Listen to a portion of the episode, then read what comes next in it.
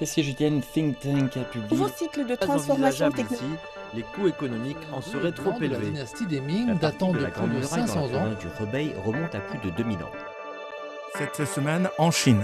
Cette semaine en Chine. Suivre l'actualité chinoise de la semaine avec Bamboo Studio. La Chine a inauguré ce vendredi matin à Shanghai son troisième porte-avions, le Fujian. Euh, le porte-avions nommé d'après la province du Fujian avec un déplacement de plus de 80 000 tonnes euh, a été entièrement conçu et construit par la Chine. BYD confirme sa position de leader dans le secteur des véhicules électriques le constructeur a vu sa valeur commerciale franchir le cap de 1000 milliards de yuan, soit à peu près 142 milliards d'euros. Un résultat qui s'explique notamment par la nette augmentation de sa part de marché depuis le début de l'année. BYD a vendu de janvier à mai plus de 500 000 voitures dépassant l'américain Tesla, sans parler encore des rumeurs qui disent que BYD deviendrait fournisseur de Tesla pour la batterie. La dernière section d'une boucle ferroviaire de 2712 km autour du plus grand désert de Chine, le Taklamakan, dans la région autonome ouïghour du Xinjiang, a été mise en service jeudi.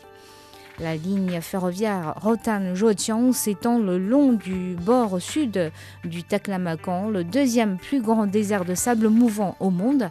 L'ouverture de la ligne permettra au train de faire un tour complet autour d'un désert, première dans le monde.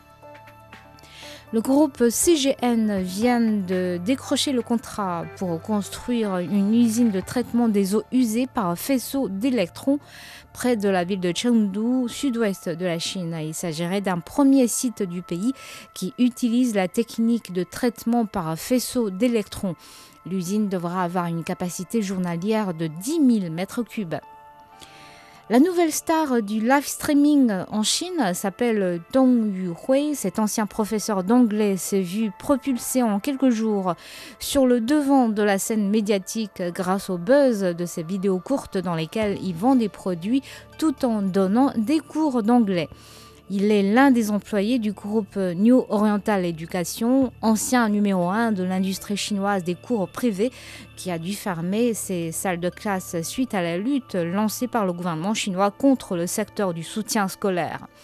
Ces anciens professeurs se sont convertis en vendeurs, alors que New Oriental Education réussit de faire peau neuve du 10 au 12 juin, sa nouvelle filiale Oriental Sélection a enregistré plus de 1,5 euh, million de nouveaux fans avec un volume de vente de 2,5 millions d'euros en trois jours. Shanghai va assouplir euh, ses réglementations en matière de permis d'enregistrement des ménages ou Hukou à partir euh, du mois de juillet. Cette décision, qui est intervenue après la dernière vague de Covid-19, vise à élargir le vivier de talents de la métropole et faciliter la reprise des opérations commerciales et de la production. Les diplômés des 50 meilleures universités du monde qui travaillent à temps plein à Shanghai pourront obtenir automatiquement le Hukou. Les nouveaux diplômés des 100 meilleures universités au monde, eux, pourront obtenir le Hukou s'ils paient une assurance sociale dans la ville pendant 6 mois et y occupent un emploi à temps plein.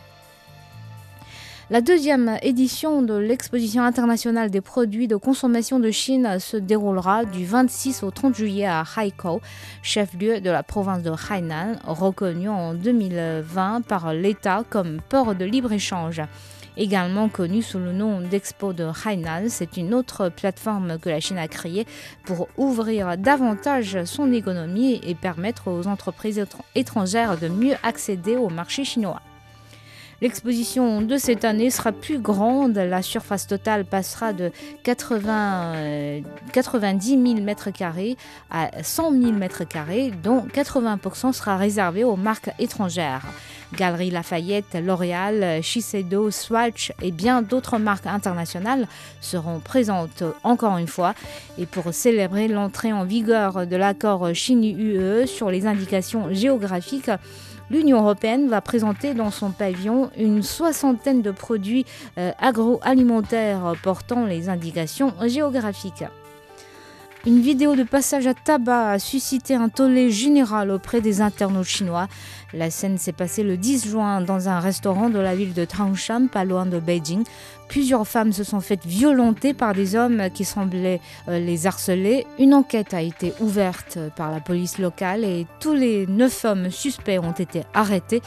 L'affaire a relancé le débat sur les violences faites aux femmes. 170 000 yuan, soit 24 000 euros. C'est la somme que Du Xiaoxiao, une jeune artiste, a gagnée en 24 heures en vendant en ligne ses quatre tableaux digitaux. Il s'agit d'ailleurs des premières peintures de l'artiste qui les a réalisées en moins de 5 minutes. Du Xiaoxiao, c'est en effet une intelligence artificielle créée par Baidu, leader de l'Internet en Chine. Son étonnant talent artistique est dû à une technique de deep learning développée par Baidu qui permet de créer un magnifique tableau en quelques secondes à partir d'une description euh, verbale. Et merci d'avoir écouté Bamboo Studio.